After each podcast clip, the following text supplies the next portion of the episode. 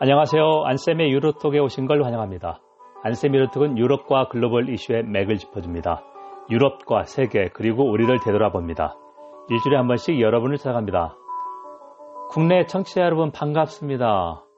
어, 일교차가 참 큽니다. 건강 잘 챙기시고 이제 겨울이니까 어, 코로나19도 아직까지 우리는 잘 방역하고 있는데 2차 대유행 우려되기도 합니다. 자 반갑습니다. 안세미로똑 190회입니다. 조지 스로스와 빅토르 오르반 이야기를 해보겠습니다. 먼저 유럽의 주 뉴스입니다. 스페인하고 영국이 이미 2차 대유행이 시작됐다. 스페인이 심각합니다. 마드리드는 2.5단계, 3단계 정도 됐고요. 영국도 동북부 쪽으로 해서 어, 우리식 2.5단계 이미 시행 중입니다. 그래서 레드월이라고 했던 어, 전통적으로 노동장을 찍었었는데 작년 2019년 12월 조기 총선에서는 어, 3대째 노동장 지지된 사람들이 보수당을 찍었습니다. 그래서 이쪽에 지금 보수당 총리 보리스 존슨이 대규모 투자를 약속했는데 경기가 안 좋잖아요. 그래서 이쪽 출신의 보수당 의원들이 반대하고 있습니다. 어, 프랑스도 지금 일일 확진자가 2만 명이 넘고 있고 좀 유럽은 이미 야, 2차 대응에 접어들지 않았나 가장 성공적으로 방역한 독일도 그렇습니다. 두 번째 어, 영국이 백신 개발에 제일 지금 앞서 있는데 내년 초 정도 생각하고 있거든요. 어, 이 담당자가 아무리 빨리 백신을 개발해도 전 국민 백신 접종은 아주 어렵다. 솔직한 말이죠. 중환자부터 해야 되지 않겠습니까? 우리도 마찬가지라고 생각합니다. 아무리 백신이 빨리 개발돼도 어, 중환자, 그 다음에 어, 감염자 우선이지 일반인 대상으로 다 어, 방역한다는 것은 어렵다. 세 번째, 경기 회복 곡선에서 K자형이 나왔습니다. 아, 이건 이제 직군에 따라서 회복이 다르다는 얘기죠. 앞에 K자 한번 생각해보면 알파벳 상승하는 것은 전문직이고 밑으로 내려가는 것은 아, 아, 아 단, 아, 단순 기능직입니다. 그래서 미국 월스트리트 저널이 아, 최근 보도를 했는데요. 어, 제가 한번 찾아보겠습니다. 음, 163회 올 3월 17일 방송에서 경기 침체와 대공황 리스크 이야기에서 어, 지금까지 나온 곡선이 있었죠. V자형이 최선의 시나리오입니다. 급강했다가 급상승. L하고 U는 상황이 안 좋고 W형은 V자가 두번 있는 겁니다. 상승했다가 다시 올라가고. 어, 이게 지금 상당히 우려운데 최선의 시나리오는 V자형 회복은 상당히 다 어려워진다. 미국도 그렇고 유럽도 그렇고 그렇습니다. 여러분은 지금 안쌤의 유로톡을 청취하고 있습니다. 안쌤의 유로톡은 유럽과 글로벌 이슈의 맥을 짚어줍니다. 유럽과 세계 그리고 우리를 되돌아봅니다. 일주일에 한 번씩 여러분을 찾아갑니다. 자 오늘은 190회입니다. 10회만 더하면 200회가 어, 되는데요. 조지 스로, 조지 소로스라고는 헤지펀드 대부이자 억만장자 자선사업을 많이 했습니다.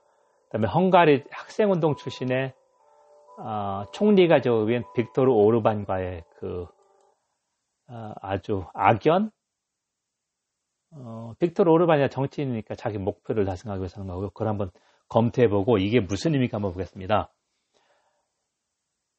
어, 유럽 법원이 2020년 10월 6일 어, 조지 소로스 손을 들어줬는데요. 하지만 만시지탄이다. 무슨 내용이냐? 2017년 헝가리의 빅토르 오르반 총리가 고등교육법을 개혁했습니다. 그래서 어, 조지 소로스가 운영하는 헝가리에 있는 대학이 Central European University입니다. CEU.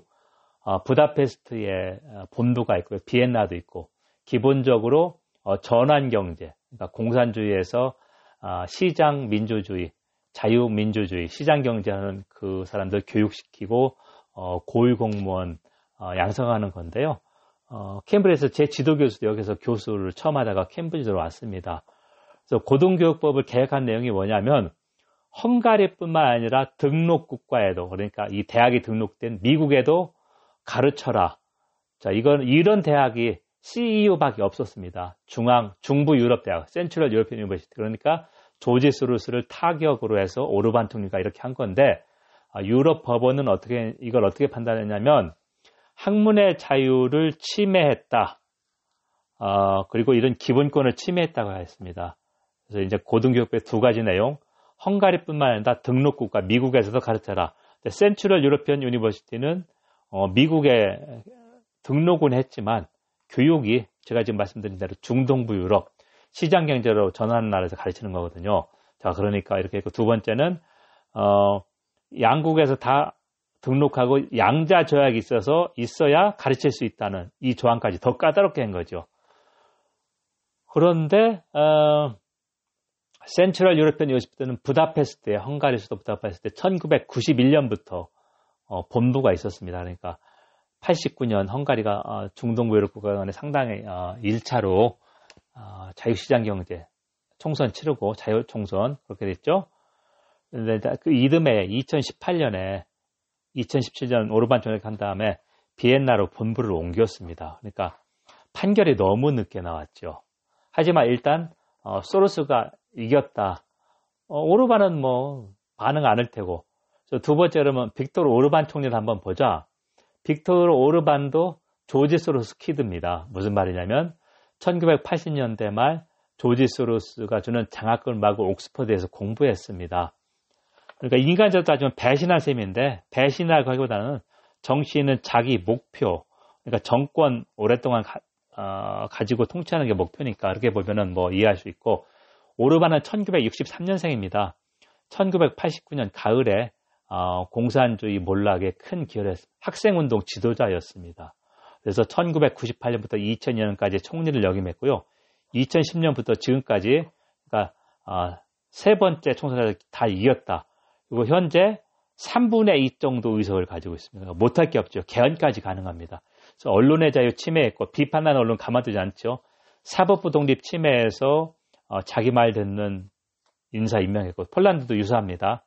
그래서 집행위원회가 헝가리하고 폴란드 대상으로 룰업으로 유럽 연합인 법치 국가인데 민주주의 기본을 허물었다 하는데 뭐가 문제냐면 제가 이걸 몇 번 다뤄봤습니다. 회원국 만장일치가 돼야 이게 통과됩니다. 자, 그래서 어떤 말이냐? 서로 맞교환합니다. 폴란드가 들어오면 헝가리가 반대하고 헝가리가 대상이면 폴란드가 반대합니다.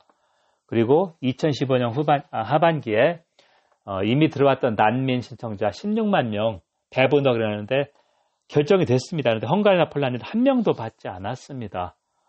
자, 유럽연합 회원국이 되면서 막대한 경제적 이득을 얻었지만 유럽연합이 해야 될 법치주의나 난민 같은 거 받고 있지 않다. 어, 이거는 상당히 문제가 큰 거죠. 어, 변명의 여지가 없습니다. 아무리 폴란드 입장에서 제가 한 4, 5회 전에 역사가 끝나지 않은 이유, 폴란드 헝가리에서 그쪽 사람의 입장에서 얘기했지만, 어, 이거는, 어, 비판을 받아 마땅하다. 뾰족한, 유럽연합이 뾰족한 수가 없어서 좀 골머리를 앓고 있다 이렇게 했는데, 조지수를 한번 좀 더 세부 설명을 드리면, 1930년생이니까 지금 90살입니다. 헝가리 출신 유대인인데 미국으로 이민을 왔고요. 헤지펀드 운영에서 막대한 수익을 올렸습니다. 유명한 게 1992년 9월 어, 블랙 웬지데이라고 그러는데요. 9월 중순일 겁니다. 영국 파운드와 집중 공략에서 어, 이거를 이제 평가 절하하게 만들면서 막대한 수익을 올렸습니다. 2020년대 순 자산이 83억 달러, 그러니까 10조 원 정도 되는데 반면에 지금까지 그가 만든 열린 재단, Open Foundation, 아까 얘기했죠. 시장, 어, 자유민주주의 시장 경제는 어, 인력 양성하는 그런 나라에 320억 달러 기부했한 40조 정도 기부했습니다. 그러니까 빌 게이츠나 조지 스로스나 어, 뭐처럼 벌어서 뭐처럼 쓴다는 그런 것처럼 어, 우리가 보람 있는 일을 하고 있다. 그래서 제가 이걸 택한 이유는 조지 스로스와 빅토르 오르반의 투쟁은 단순히 한 나라에 국한된 게 아닙니다. 폴란드에서도 유사한 일이 일어나고 있고요. 그래서 이제 미국 어느 한 정치학자가 썼는데 뉴욕 타임스에 그 사설을 아, 그러니까 오피니언 면을 썼는데 유럽의 가치가 가치 투쟁이 일어난 것은 바로 동유럽이다. 폴란드나 헝가리를 봐라. 아, 법치주의도 위반하고 있고 언론 자갈 물리고 사법부 인사독립 침해하고 어, 압도적인 의석을 과반으로 어, 유리하게 선거 고치고 그게 이제 반, 아, 어, 그게 이제 장기 집권이 가능한 거니까요. 그래서 이게 어, 중동부 유럽의 포퓰리스트 민족주의 정권하고 우리가 얘기하는 합리적인 어, 중도나 합리적인 뭐 중도 우파, 중도 좌파 다 동의하는 거죠. 어, 인권, 소수, 소수인 보호 그런 쪽 투쟁이 일어난다는 얘기입니다. 자, 그러면 오늘, 오늘은 또, 아, 제가, 예, 여러분들에는 보너스로 하룻밤에 읽는 유럽사, 제가 2020년 7월에 낸 책, 1장의 아, 처음을 조금 낭독해 드리겠습니다. 자, 이제, 어, 1장 제목이, 제가 한번 보겠습니다. 예. 로마 지배하에 앵글로, 잉글랜드와 앵글로 섹슨 시대에서 1066년 어, 정보가 윌리엄이 잉글랜드 정복과제를 다루는데요. 1장의 첫 소절이 영국과 터키가 친척이라고 합니다. 여러분들 상당히 놀랐을 거예요. 전혀 다른 나라 같은데. 자, 한번 어, 소절 읽겠습니다. 로마가 브리튼 섬을 침략하기 전에 이곳에는 켈트족이 살고 있었다. 이들은 중부 유럽에서 온 게 아니라 터키에서 왔다. 자, 그러니까 친척이라는 얘기죠. 아, 이 소절에 있는 어, 또한 아, 세그먼트입니다. 남성에게만 있는 Y 염색체, 거짓말쟁이가 아니다. 켈트는 브리튼 섬이 로마에 정복되기 전 이곳과 아일랜드점에 살고 있던 부족을 아우르는 말이다. 역사학자들은 이들이 지금의 독일과 폴란드 등 중부 유럽에서 온 것으로 추정했다. 그러나 2010년 켈트족이 터키 중부 아나톨리아 대평원에서 이제했다는 놀라운 연구 결과가 발표되었다. 2010년 10월, 1월 영국 레스터 대학교의 마크 조블린 교수가 이끄는 연구팀은 이 같은 연구 결과를 발표해 주위를 놀라게 했다. 이제까지 고고학 발굴과 문화 등을 근거로 추정했던 켈트족의 중부 유럽 이주설을 뒤엎는 내용이기 때문이다. 이 연구 팀은 브리튼섬 각지에 거주하는 사람들의 DNA 샘플 2,574개를 수집했다. 그 뒤 이 샘플을 노르웨이, 독일, 프랑스, 러시아, 포르투갈, 슬로베니아, 터키 등 유럽 대륙의 다른 10개국의 DNA 샘플과 비교해 유사성을 검토했다. 사람에게는 모두 23쌍의 염색체가 있는데 그 중 한 쌍의 염색체가 성염색체다. 한 쌍, 두 개의 X 염색체를 가진 개체는 여성 XX이고 X 염색체 하나와 Y 염색체 하나를 가진 개체는 남성 XY다. 남성에게 있는 성 염색체가 Y 염색체다. 아버지가 아들에게 전해주는데 유럽 대륙에 거주하는 1억 1천만 명이 넘는 남성이 보유한 독특한 Y 염색체가 현재 터키인 것과 거의 일치했다. 현재 영국인의 먼 옛날 조상이 터키인이란 말이다. 아나톨리아 대평원에 거주한 터키인들이 지중해 해안을 거쳐 스페인에 있는 이베리아 반도, 서유럽을 거쳐 브리튼으로 왔다.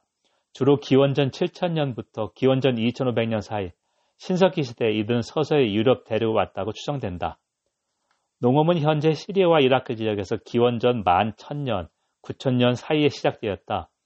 브리튼에서는 기원전 5,000년, 4,500년에 농업이 시작된 것으로 보인다. 대평원에서 이 섬으로 온 사람들이 영국에 농사를 전해주었다.